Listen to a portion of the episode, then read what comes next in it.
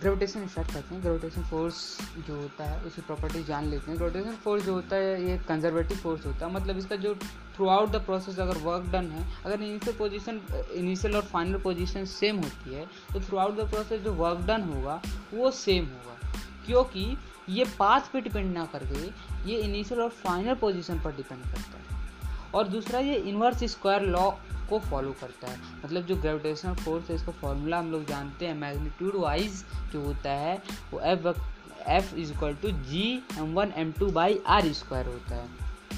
तो इसमें are square जो होता है, इसको बताता है कि इनवर्स स्क्वायर लॉ है, क्योंकि इन्वर्स इनवर्सली प्रोपोर्शनल और स्क्वायर मतलब स्क्वायर है आर स्क्वायर है इन्वर्स स्क्वायर लॉ को फॉलो करता है। इसमें जो जी है, उसका value six point six seven ten पर माइनस इलेवन होता है।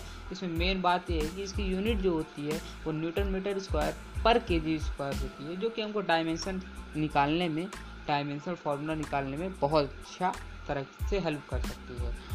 और जो ये रेवोल्यूशनल फोर्स होता है, ये एक्शन रिएक्शन पेयर को फॉलो करता है। मतलब ये एक्शन रिएक्शन फॉलो मतलब जितना एक्शन फोर्स हो रहा मतलब ये बोल दो पार्टिकल्स हैं, जितना एक ए ए पार्टिकल पे फोर्स लग रहा है, उतना ही फोर्स बी पार्टिकल पे भी उतना ही लगेगा। एक्सिलरेशन भलाई से चेंज रहेगा, क्योंकि तो मास अलग अलग हो सकता है, इसलिए। तो हम लोग बोलते हैं कि फोर्स सेम होता है। फिर ये जो ग्रेविटेशनल फोर्स जो होता है, ये एप्लीकेबल किसके लिए है?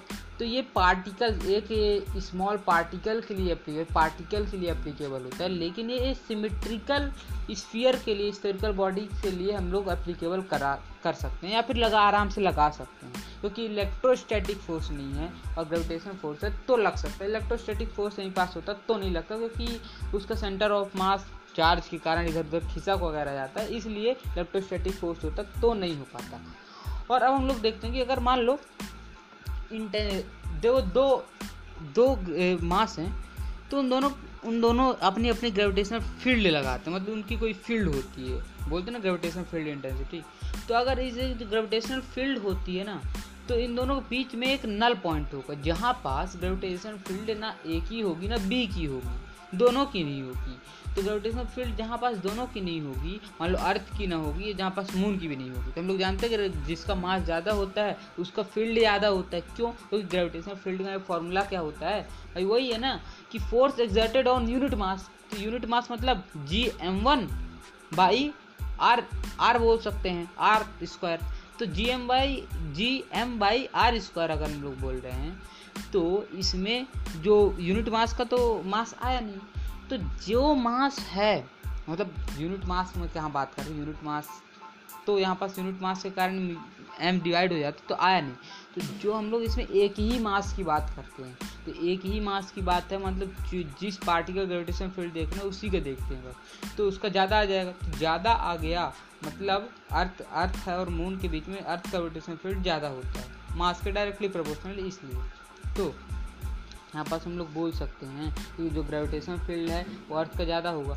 तो जो नल पॉइंट है, जहाँ पास ना अर्थ का ग्रेविटेशन ग्रेविटेशन फ़ील्ड हो और ना मून का हो नल पॉइंट का फॉर्मूला है कि देखो X one is equal to तो एक्स वन यहाँ पास क्या होगा? अगर तुम लोग अर्थ से एक्स वन वो डिस्टेंस है, जो, जहाँ से तुम बताना चाहते हो, जिसके रिस्पेक्ट में अर्थ के रिस्पेक्ट में बताना चाहते हो मून के रिस्पेक्ट में बताना चाहते हो। ठीक? तो X one is equal to क्या होगा? R under root M one by under root M one plus under root M two under root M one plus under root M two बस। यही हुआ। तो देखो हॉलो स्फीयर के लिए और सॉलिड स्फीयर के लिए जो ग्रेविटेशन फ़ील्ड इंटेंसिटी होती है जैसा कि अभी मैंने बताया कि ये एक वेक्टर क्वांटिटी ये भी होगी। क्यों? क्योंकि ग्रेविटेशन फोर्स एक वेक्टर क्वांटिटी ठीक? और उसी से force exerted on unit mass में बोल रहा हूँ ग्रेविटेशन फ़ील्ड इंटेंसिटी होती है। इसलिए ये भी वेक्टर क्वांटिटी होगी। जो अपना हॉलोस्फियर होता है, जैसा कि हम लोग देखो हॉलोस्फियर एक अर्थ नहीं है, एक बच्चा बच्चा जानता है तो मान लेते हैं एक हॉलोस्फियर है तो उसका जो अंदर मतलब हॉलोस्फियर के अंदर जो ग्रेविटेशनल फ़ील्ड होता है, वो होता है ज़ीरो और उसके सरफेस में जो होता है G M by capital R square और उसकी जो आउटसाइड जो सरफेस होता है G M by small R square और ऐसे ही सॉलिड स्फीयर के लिए देखें तो उसके इनसाइड में क्या होता है G M into small R by capital R cube और जो उसके सरफेस में जो होता है सॉलिड स्फीयर के G M by capital R square और जो उसके आउटसाइड का सरफेस होता है G M by small R square तो ये इसमें कोई दिक्कत नहीं। बस जो आखिरी जो मतलब सबसे पहले वाले पॉइंट जिसमें मैंने बताया कि जो अंदर का सबसे, अंदर जो होता है वही प्रॉब्लम कर रहा है। जी आर मतलब जैसे हम लोग ने देखा कि हॉलो स्फीयर के लिए क्या आता है? जो इंटेंसिटी होती है ज़ीरो ही हो जाती है और जो अपना हॉलो स्फीयर नहीं है सॉलिड स्फीयर जैसा अर्थ तो G M small R by capital R cube हो जाता है। ठीक, इसका ग्राफ देख लेंगे। फिर इसके बाद क्या है कि जी जो होता है, उसका वेरिएशन क्या तो देखो जी जो है, एक अर्थ सरफेस पे क्या होता है? जो मतलब जो अर्थ सरफेस पे एक कांस्टेंट जी हम लोग लेते हैं, जिसका वैल्यू आता है nine point eight eight eight metre पर सेकेंड स्क्वायर और जो जी है, इसको हम लोग G M by R R E square जो सरफेस ऑफ़ अर्थ पे R E square G M by R E square होता है। तो ये जो जी नॉट है ना वो मेन बात ये है कि जी नॉट जो होता है प्रोपोर्शनल होता है डेंसिटी और रेडियस तो डेंसिटी इंटू रेडियस का प्रोपोर्शनल होता है तो इससे फ्रैक्शन चेंज के फॉर्मूले बन सकते हैं। जैसे हम लोग ने fraction change U N D में पढ़ा है। तो डेल्टा जी बाई जी हम लोग क्या निकाल सकते हैं? तो देखो डेंसिटी और रेडियस है। ये जो डेंसिटी और रेडियस है, इससे हम लोग को कोई मतलब नहीं कि फ्रैक्शनल चेंज से आएगा। फ्रैक्शनल चेंज हमारा जी नॉट जो है G M by R E square है। तो इसमें M G delta G by G naught G करेंगे, इज़ इक्वल टू आएगा delta M by M minus two delta R by R आएगा। ठीक? और डेप्थ पे देखेंगे तो क्या आएगा? G is equal to G naught one minus D by R E आएगा। और परसेंटेज चेंज की बात करें तो minus D by R E into hundred आता है। कोई भी डेप्थ ले लें हम लोग, सभी के लिए सेम रहता है। ठीक? क्यों? क्योंकि भाई, इसमें हमने कोई बाइनोमियल एक्सप्रेशन नहीं लगा। अभी हम लोग हाइट पे देखेंगे तो जो जी आता है ना तो जी इज़ इक्वल टू इसको निकाल सकते हैं, वैसे हम निकालेंगे। नहीं जी इज़ इक्वल टू आएगा G naught one minus two H by R ही आता है। तो ये सेम है। ये फॉर्मूला लगभग लगभग सेम है। टू एच बाई आर ही है, वहाँ डी बाई आर ही लेकिन ये बाइनोमियल एक्सप्रेशन से हम लोग ने निकाला है बाइनोमियल अप्रॉक्सीमेशन लगाया, ये जो कि फाइव परसेंट तक ही वैलिड होता है। इसीलिए इसमें जो हम लोग परसेंटेज चेंज लगाएँगे delta G by G percentage जो आता है तो ये क्या होगा? फाइव परसेंटेज तक ही वैलिड होगा। और फाइव परसेंटेज से एक्सटेंड कर देता है वो तो हम लोगों को फिर इसमें क्या करना पड़ेगा? डेल्टा जी बाई जी है तो हम लोगों को final minus initial by initial करना पड़ेगा। समझे? और फिर अब देखते हैं कि जो रोटेशन होता है रोटेशन ऑफ़ दी अर्थ के कारण भी जी नॉट में वेरिएशन आता है। तो जो वेरिएशन आता है तो जी रोटेशन जो होता है equal to G naught minus omega square R E cos square lambda जहाँ पर लेमडा क्या है? हॉरिजॉन्टल अगर लाइन ले लो आई कैप डायरेक्शन पे लाइन ले लो तो उससे जो भी एंगल एंटी क्लॉकवाइज लेते हो तो इसी को हम लोग लेटीट्यूड भी बोलते हैं, इसी को लेमडा ही बोलते हैं। और अगर हम लोग वाई एक्सिस की डायरेक्शन पे वर्टिकल लाइन देखें और वहाँ से एंगल क्लॉकवाइज लें तो उसको को लेटीट्यूड बोलते हैं। या फिर मैं बोल दूँ, अगर तुमने लेटीट्यूड फाइंड कर लिया तो को लेटीट्यूड के लिए 90 से माइनस कर देना, वही मिलेगा। अब जी एट जो पोल होता है, वो ज़्यादा होता है इक्वेटर से। क्यों? क्योंकि भाई पोल जो है ना अपना तो पोल पे जो अपना रेडियस है, वो कम है, और इक्वेटर पे रेडियस ज़्यादा है। जहाँ रेडियस कम तो जहाँ रेडियस कम भाई तो जी क्या होता है? G M by R E square होता है। G M by R E square है, या जी एम बाई आर है तो क्या होगा? ग्रेविटेशनल फोर्स भी वहाँ कम होगा, और क्या होगा? फोर्स भी कम होगा, और ग्रेविटी स्मॉल जी की वैल्यू भी कम होगी। अब देखिए gravitation potential energy gravitation potential energy को हम लोग ऐसे डिफाइन करेंगे कि एक पार्टिकल है, जो कि इनफाइनाइट पर रखा है। इनफाइनाइट पे किसी पार्टिकल की पोजीशन ज़ीरो होती है, इसलिए हम लोग इनफाइनाइट की बात कर रहे हैं। ताकि हम लोग हम लोग इसलिए इनफाइनाइट ही लेते हैं इनफाइनाइट से पार्टिकल को लाओ। क्योंकि इससे क्या होगा कि हम लोग फिर जो इनिशियल इनिशियल एनर्जी बोल सकते हैं, वो ज़ीरो हो जाती है। तो हम लोग को क्वेश्चन सॉल्व करने में आसानी होता है, इसलिए हम लोग इनफाइनाइट से लाते हैं। तो पोटेंशियल एनर्जी वहाँ पास उसकी क्या हो जाएगी? ज़ीरो हो जाएगी। तो इसमें जो पोटेंशियल ग्रेविटेशन पोटेंशियल एनर्जी आएगी, वो कितना आएगी? Minus G M one by minus G M one M two by R आएगा। और ये जो माइनस होता है, ये बताता है कि ये जो सिस्टम है, ये बाउंडेड सिस्टम है, ना कि फ्री सिस्टम है। अभी हम लोग देखेंगे बाइंडिंग एनर्जी भी बाद में निकालेंगे। अब देखो, जब जब भी हम लोगों को वेलोसिटी फाइंड करना हो, और ग्रेविटेशन इंफॉर्मेशन हम लोगों को ग्रेविटेशन पोटेंशियल एनर्जी के बारे में दिया हुआ हो तो हम लोग क्या करेंगे? कि हम लोग को फाइंड करना है वेलोसिटी तो हम लोग के ई प्लस यू करके कांस्टेंट कर लेंगे। क्यों? क्योंकि देखो ये ये ग्रेविटेशन हम लोग को पता है ग्रेविटेशन फोर्स हम लोग शुरू में ही जाना ये कंजर्वेटिव फोर्स होता है। तो यहाँ पास अगर कंजर्वेटिव मतलब इंटरनल कंजर्वेटिव फोर्स लग रहा है तो हम लोग लीनियर मोमेंटम को यहाँ पास कंजर्व कर दे रहे हैं। तो conservative force linear momentum conserve हो जाएगा, ठीक?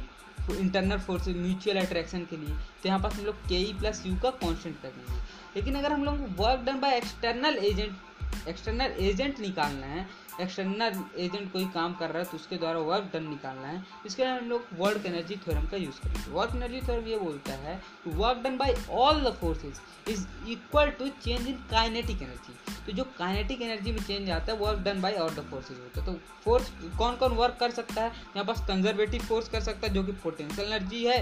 Conservative work done by conservative force क्या होगा यहाँ पास? Minus potential energy minus of del U और जो क्या कर सकता है वर्क डन बाय एक्सटर्नल जो कर रहा है external agent is equal to delta K E आएगा. तो work done by external agent is equal to क्या आ जाएगा? Delta K E plus delta U जैसे हम लोग वहाँ वहाँ क्या लगाया था?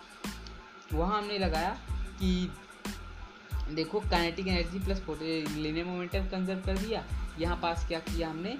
कि एक्सटर्नल एजेंट के द्वारा वर्क निकालना था. तो हमने, अगर देख लो, मान लो, अगर जनरली क्या करता है कि ये वर्क डन जो होता है एक्सटर्नल एजेंट से ये स्लोली स्लोली होता है। तो इसमें हम लोग डेल्टा के जो होता है, उसको ज़ीरो लेना पड़ता है। ठीक है? अब ग्रेविटेशन पोटेंशियल देखते हैं। ग्रेविटेशन पोटेंशियल कुछ नहीं है। जैसा हमने ग्रेविटेशन फोर्स के बाद हमने देखा था कि इंटेंसिटी क्या होती है। तो ग्रेविटेशन पोटेंशियल एनर्जी के बाद हम लोग ग्रेविटेशन पोटेंशियल देख रहे हैं। तो ये भी एक यूनिट मास के लिए डिफाइन होता है। सेम वही कॉन्सेप्ट की इनफाइनाइट से किसी को ला रहे हैं ताकि हमको सॉल्व करने में ईजीनेस फील हो। ठीक। मेन इसका जो जनरल फार्मूला है तो वो तो ठीक ही है। भाई, अब जो यहाँ हम लोग वी जी लिखेंगे ग्रेविटेशन पोटेंशियल तो उसको हम लोग लिखेंगे minus G M one M one और यहाँ एम टू नहीं होगा जी एम ही होगा बस। ठीक है ना? क्योंकि एक यूनिट मास आ गया तो उससे डिवाइड करना पड़ेगा तो यहाँ होगा नहीं बाई आर होता है। और लेकिन ये तो जनरल फार्मूला हो गया। तो इससे जनरल फार्मूला से हम लोग जो हॉलो स्फीयर सॉलिड स्फीयर के लिए दो वैल्यू निकाल लेंगे। लेकिन जो हमारी सबसे अंदर वाले वैल्यू आती है, वो टिपिकल है थोड़ा। वो उस उस केस से भी डिफरेंट है। देखो दो ही केस आता है। एक आता है ग्रेविटेशन फ़ील्ड इंटेंसिटी में, एक ग्रेविटेशन पोटेंशियल में। जहाँ पास हम लोग ग्राफ बनाते हैं, या फिर जहाँ पास हम लोग ग्राफ से वो देखते हैं। तो ग्राफ से देखो तो यहाँ पास हम लोग क्या मिलेगा? अगर हॉलो स्फीयर है और उसके अंदर वाले पार्ट में हम लोग देखें कि कितना हॉलो स्फीयर है तो उसमें कितना पोटेंशियल पोटेंशियल होता है। Minus G M by capital R जो सरफेस पे होता है, वही होता है हॉलो स्फीयर के केस में। लेकिन अगर सॉलिड स्फीयर है तो उसमें भी, अब सॉलिड स्फीयर में पहले भी ज़ीरो नहीं हुआ, आज भी नहीं होगा। वहाँ क्या था कि हॉलो स्फीयर में ज़ीरो हो गया तो यहाँ हॉलो में भी ज़ीरो नहीं होगा, जितना सरफेस पे था, उतना ही रहेगा, अपने अंदर भी रहेगा। ठीक? अब जो है, जो बात, जो अंदर है, वो ठीक है, लेकिन जो सॉलिड स्फीयर है, इसमें सॉलिड स्फीयर है तो इसके अंदर भी जो है, देखो तो सॉलिड स्फीयर में इसके अंदर जो होता है minus G M by two R cube होता है। और, और इंटू तो देखो minus G M by two capital R cube into three capital R square minus small R square होता है। अब स्केप वेलोसिटी जो होती है और स्केप एनर्जी के बारे में बात करें स्केप वेलोसिटी जो होती है independent of mass of object पे होती है लेकिन जो स्केप एनर्जी होती है वो डिपेंड करती है मास मास ऑफ़ दी ऑब्जेक्ट पे। मतलब हम लोग अगर मान लो पाँच के या पाँच ग्राम कोई पार्टिकल को हम लोग स्केप वेलोसिटी एक सेम स्केप वेलोसिटी देना चाहते हैं तो उसके लिए कोई ज़रूरी नहीं कि मतलब एक ऐसा मतलब इसके वेलोसिटी सेम रहेगी इनकी लेकिन स्केप एनर्जी सेम नहीं रहेगी। एनर्जी अलग अलग देना पड़ेगा लोग लेकिन स्केप वेलोसिटी सेम रहेगी चाहे वो मास पे डिपेंड नहीं करती मतलब इसका मतलब ये है, ठीक? अब दूसरा बात, यहाँ पास जो हम लोग हम लोगों को फाइंड कर रहे हैं मिनिमम क्रिटिकल मिनिमम क्रिटिकल या फिर minimum minimum energy minimum escape energy find करना है कि बस हाँ इतना दे दे तो स्केप कर जाए ज़्यादा से ज़्यादा तो दे देंगे तो तो स्केप ही कर जाएगा, लेकिन कम से कम कितना दे कि स्केप कर जाए। तो वो क्या होता है? V is equal to under root two G M E by R और ऐसे ही ऑर्बिटल याद कर सकते हैं कि ऑर्बिटल होगा कम स्केप से तो कम ही होगा। तो अंडर रूट टू से डिवाइड कर देंगे।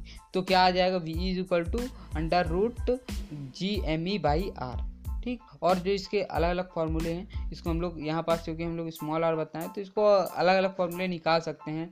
सरफेस से निकाल सकते हैं, कुछ हाइट से निकाल सकते हैं मतलब कहीं से भी निकाल सकते हैं। अब अगर वी ई e देखें एट द अर्थ सरफेस जो होता है मतलब जहाँ पास, अगर स्केप वेलोसिटी अर्थ सरफेस पे ली जाए, जहाँ पास हम लोग हाइट क्या करेंगे? ज़ीरो कर देंगे। तो स्केप वेलोसिटी क्या आएगी?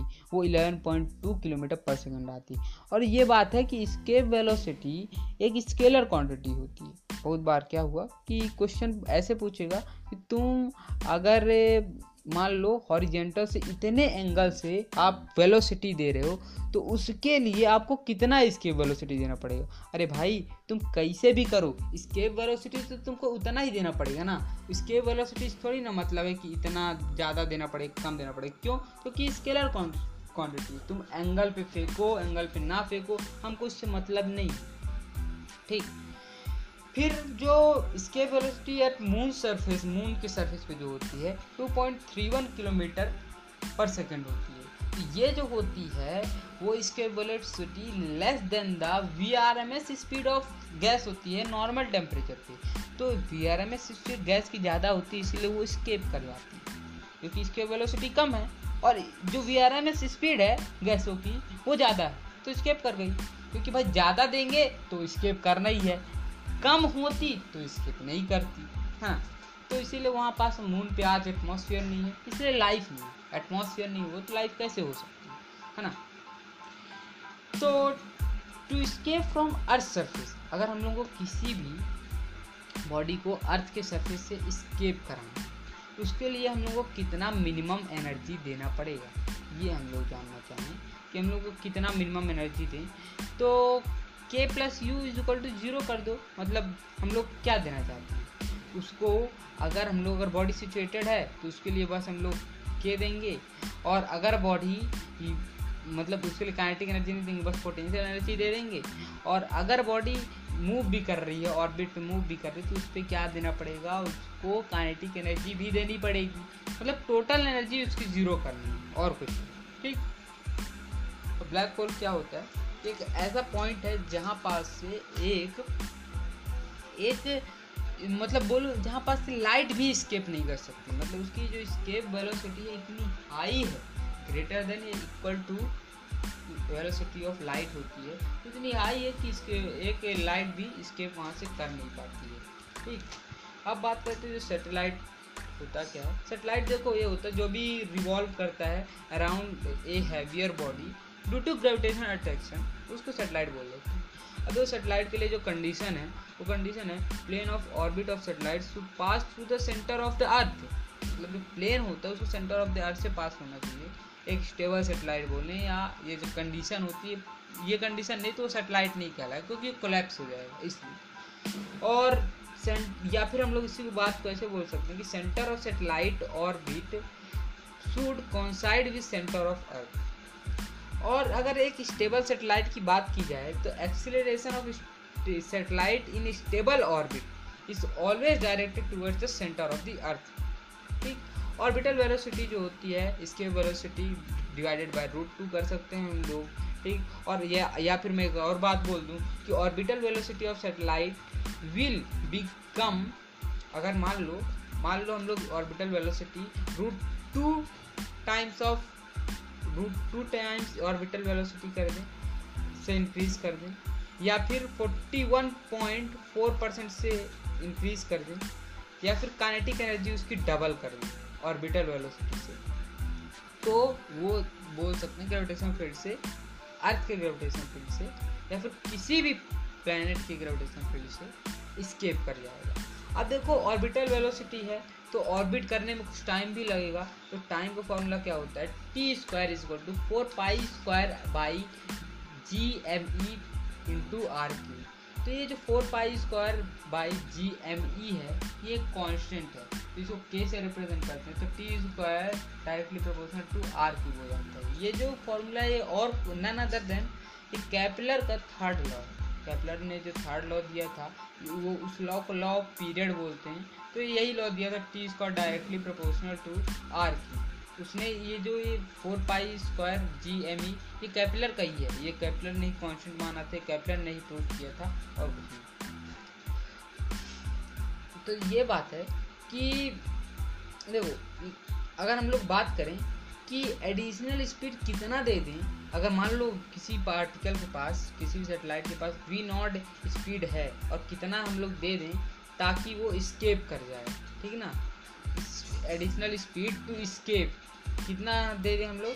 तो वो होता है root two minus one under root G M by R होता है, ठीक ना? और अब हम बात करते हैं कि for a near nearby satellite that is very close to earth surface हम लोगों को अगर कितना वेलोसिटी देनी चाहिए तो वेलोसिटी मतलब कितनी होती है, वो seven point nine two kilometre per second इतनी वेलोसिटी हम लोग को देनी पड़ती है फॉर नियर बाई सेटेलाइट के लिए। और टाइम पीरियड कितना होता है उस सेटेलाइट का? 84.6 मिनट होता है। तो यहाँ पास ध्यान देने वाली बात ये कि जो हम लोग ऑर्बिटल वेलोसिटी का फॉर्मूला होता है V naught is two under root G M E by R होता है। तो इन्वर्स प्रोपोर्शनल है आर के। मतलब जब तक अगर हम ऑर्बिटल वेलोसिटी का मतलब कोई सेटेलाइट है, उसका रेडियस बढ़ा दें तो ऑर्बिटल वेलोसिटी कम हो जाएगी। मतलब लोगों को अगर किसी भी सेटेलाइट को दूर तक ले जाना है तो उसकी ऑर्बिटल वेलोसिटी कम करना है। तो मतलब वो नियर बाई सेटेलाइट के लिए seven point nine two kilometre per second देना है, अगर कोई दूर में ले जाना है। इसीलिए जो पोलर सेटेलाइट होती है ना उसके लिए एक बहुत स्ट्रॉन्ग व्हीकल चाहिए होता है। उसको पी एस एल वी बोलते हैं। क्योंकि भाई इसको बहुत पास में पोलर सेटेलाइट जो होती है बहुत पास में उन लोगों को उसको लॉन्च करना होता है। जबकि और दूर जाना तो तुमको इसके आ, क्या होता है कि वेलोसिटी कम देनी पड़ती है। जो मून है मून एक नेचुरल सेटेलाइट है उसके लिए जो टाइम पीरियड होता है वो 28 डेज़ का लगता है, जबकि नियर बाई सेटेलाइट के लिए देखो टाइम पीरियड 84.6 मिनट लगता है बस। और ये मून है क्योंकि बहुत फार सेटेलाइट है, इसलिए इतना ज़्यादा टाइम लगता है। और टाइम पीरियड तो हम लोग जानते ही हैं time T square is directly proportional to R cube होता है। तो जहाँ हमने रेडियस बढ़ाया तो टाइम पीरियड तो बढ़ना ही था। अब देखो बाइंडिंग एनर्जी जो मैंने बात बोल रखा था तो बाइंडिंग एनर्जी का आ गया भाई ये बाइंडिंग एनर्जी जो होता है वो काइनेटिक एनर्जी देखो minus minus of total energy is equal to binding energy is equal to kinetic energy is equal to minus potential energy by two मतलब कोई भी कोई भी सिस्टम है, उसके पास टोटल एनर्जी है मतलब मैकेनिकल टोटल मैकेनिकल एनर्जी है तो उसके पास काइनेटिक प्लस पोटेंशियल दोनों होगी। तो उसका सम जो आता है काइनेटिक प्लस पोटेंशियल का है, वो आता है minus G M E by minus G M E M by two R. तो ये जो ये जो सम है मतलब ये जो है, ये बाइंडिंग एनर्जी इतना है, कोई मतलब कोई पार्टिकल है, उसको हम लोग इतना प्लस में दे दें, क्योंकि तो माइनस टी ई देना है तो वो बाइंडिंग एनर्जी है। मतलब उससे वो बाउंड से हट जाएगा बाउंडेशन से, कोई भी ग्रेविटेशन फ़ील्ड से, किसी भी बाउंडिंग उसकी बाइंडिंग एनर्जी नहीं मतलब वो फ्री हो जाएगा मूव करने के लिए, ये बोलना चाहते हैं। अब देखो work done to change satellite के ऑर्बिट ठीक ना? सेटेलाइट के ऑर्बिट को चेंज करने के लिए हमें कितना वर्क डन करना है? तो उसका कितना टोटल एनर्जी फाइनल है और कितना टोटल एनर्जी इनिशियल है, उसको हम लोग निकाल लें और सेपरेट कर दें तो निकल जाएगा। अब देखो, दो तरह की सेटेलाइट होती है जियो स्टेशनरी और पोलर सेटेलाइट जो जियो स्टेशनरी सेटेलाइट होती है, वो अर्थ की डायरेक्शन पे ही रोटेट करती है, जैसे अर्थ वेस्ट टू ईस्ट अपने एक्सिस पर रोटेट करती है, वैसे वो भी रोटेट करती है। उसकी हाइट जो होती है, बहुत दूर होती है थर्टी सिक्स किलोमीटर होती है। अप्रॉक्सीमेट सिक्स आर ई के बराबर होती है फ्रॉम अर्थ सर्फेस अर्थ के सर्फेस से सिक्स आर ई होता है, ना कि। तो हाइट हम लोग बोल रहे थर्टी सिक्स थाउज़ेंड किलोमीटर तो ये सिक्स आर के बराबर होता है फ्रॉम अर्थ सर्फेस हाइट बता रहे तो अर्थ सर्फेस से ही होगा। अगर हम लोगों को सेंटर से, हमेशा सेंटर से ही डिस्टेंस लेना होता है तो सेवन आर ई करना पड़ेगा। तो टाइम पीरियड होता है अर्थ वो ट्वेंटी फोर आवर्स होता है। और एक सेटेलाइट जो होता है one third area of the earth को कवर कर सकता है और इक्विटेरियल प्लेन पे ये सेट किया जाता है। तो पोलर सेटेलाइट है अपना, वो हंड्रेड हंड्रेड मिनट लेता है। वो मतलब बहुत पास होता है तो उसका टाइम पीरियड कम होता है, और इसका टाइम पीरियड बहुत दूर होता है तो ट्वेंटी फोर आवर होना ही था, ठीक है ना? इसका जो हाइट होता है पाँच सौ से आठ सौ किलोमीटर ही होता है, जबकि उसका छत्तीस हज़ार किलोमीटर है। और ये जो होता है यूजली क्या होता है कि क्लाउड्स की इमेज को एटमॉस्फेयर डेटा ये सब वेदर फोरकास्ट और ओजोन लेयर के बारे में मतलब फ़ोटोज़ खींच कर भेजते रहता है। जबकि हमारा जो जियो स्टेशनरी था, ये टीवी वगैरह, ये पार्क ये टीवी वगैरह जो है, ये सब के लिए हमारा जो सिग्नल्स आते हैं ये सब इसी कारण आते हैं। अब देखो, जो ट्रेजेक्ट्री ऑफ़ सेटेलाइट तो ट्रेजेक्ट्री क्या है? कि देखो, अगर यू, हम लोग बोलें कि किसी पार्टिकल को या फिर किसी भी ऑब्जेक्ट को हमने इनिशियल वेलोसिटी उसकी लेस देन ऑर्बिटल दी तो इलेक्ट्रिकल पाथ पे जाएगा और फिर गिर जाएगा भाई। ऑर्बिटल एनर्जी तो कैसे ऑर्बिट में जा सकता है? लेकिन ऑर्बिटल दे दी, या फिर V E by root two दे दी तो क्या होगा? सर्कुलर पाथ में रिवॉल्व करेगा। लेकिन मैंने अगर उसकी वेलोसिटी ऑर्बिटल से तो ज़्यादा दी, लेकिन स्केप से कम दी तो क्या करेगा? इलिप्टिकल पाथ में रिवॉल्व करेगा। क्योंकि स्केप तो कर ही नहीं सकता ना। कम से कम दिए हैं तो इलिप्टिकल पाथ में वो रिवॉल्व रह जाएगा और अगर मैंने स्केप वेलोसिटी दे दी तो पैराबोला से स्केप कर जाएगा। लेकिन अगर स्केप से हाइपर कर दिया मतलब ज़्यादा दे दी तो क्या होगा? हाइपर बोला से स्केप कर जाएगा। स्केप तो करना ही है, ठीक ना? अब देखो कैपलर ने तीन लॉ दिए प्लानट प्लानटरी मोशन के। उसमें पहला हम लोग जान लेते हैं इसेंट्रिसिटी होता क्या है? ये कैपिलर का कोई लॉ नहीं है, लेकिन इसेंट्रिसिटी लिप्स को पहचानने के लिए ये जान लेते इसेंट्रिसिटी ये होता है कि ओवलनेस को बताता है। मतलब कोई भी सर्कल कितना ओवल है सर्कल कोई भी कर्व या फिर एक कोई भी क्लोज लूप कितना ओवलनेस है उसमें, ये बताता है इसेंट्रिसिटी इसेंट्रिसिटी फॉर्मूला होता है under root A square minus B square by A square होता है, अगर यहाँ पास ए इजक्वल टू बी करते हैं तो ये जो सर्कल होता है इसेंट्रिसिटी यहाँ ज़ीरो हो जाएगा। और जो कि सर्कल में इसेंट्रिसिटी ज़ीरो होता है, क्यों? क्योंकि ओवलनेस है ही नहीं तो सर्कल में इसेंट्रिसिटी ज़ीरो होगा। ठीक? जो स्टैंडर्ड इक्वेशन होता है लिप्स का, वो होता है X square by A square plus Y square by B square equal to one और यहाँ हम लोग ए इजक्वल टू बी करते तो वही फिर सर्कल का इक्वेशन आ जाता है स्टैंडर्ड इक्वेशन ऑफ़ सर्कल अब देखो आर मैक्स हम लोग जो फाइंड करते हैं एक पोजीशन से मतलब आर मैक्स जो फाइंड करते हैं एक फोकाई से तो कैसे आता है? मतलब जहाँ पास सन होता है, उस फोकाई से हम लोग फाइंड करते हैं आर कोई किसी भी फोकाई में सन हो सकता है ठीक है ना? ये कैपलर नहीं बताया था। तो आर मैक्स हम लोग जो फाइंड करते हैं ए प्लस ए ही होता है। जो आर मिनिमम होगा ए माइनस ए निकलता है।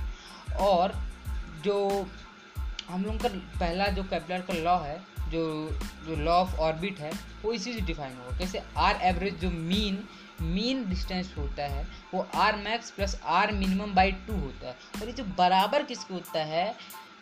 मेजर सेमी मेजर एक्सिस के बराबर होता है, या half of the major axis जो ए रिप्रेजेंट करते हैं उसके बराबर होता है ए के बराबर होता है, ठीक ना? और जो दूसरा लॉ था कैपिलर का, ये कुछ नहीं था। दूसरा लॉ था कि भाई जो अगर तुमने टाइम पीरियड बराबर लिया टाइम तुमने बराबर लिया है तो एरिया बराबर कवर ये बता रहा था तो इसमें क्या है? D A by D T जो होगा ये कांस्टेंट होगा तो एल बाई टू देखो D A by D T का कांस्टेंट होगा और ये किसके बराबर होगा? एल बाई टू एम के बराबर होगा। तो एल बाई टू एम के बराबर होगा यहाँ पास टू एम कॉन्स्टेंट हो जाएगा। तो ये एल कॉन्स्टेंट हो गया तो एल कॉन्स्टेंट हो गया मतलब एंगुलर मोमेंटम कॉन्स्टेंट हो गया मतलब M V R M V R constant हो गया। एम वी आर कॉन्स्टेंट हो गया मतलब एम कॉन्स्टेंट ही है तो V is inversely proportional to one by R main formula आ गया। और क्योंकि हम लोग यहाँ पास एंगुलर मोमेंटम कंजर्व भी कर सकते हैं तो L is equal to L भी कंजर्व करेंगे तो और भी फॉर्मूले हम लोग को मिलते जाएँगे बस।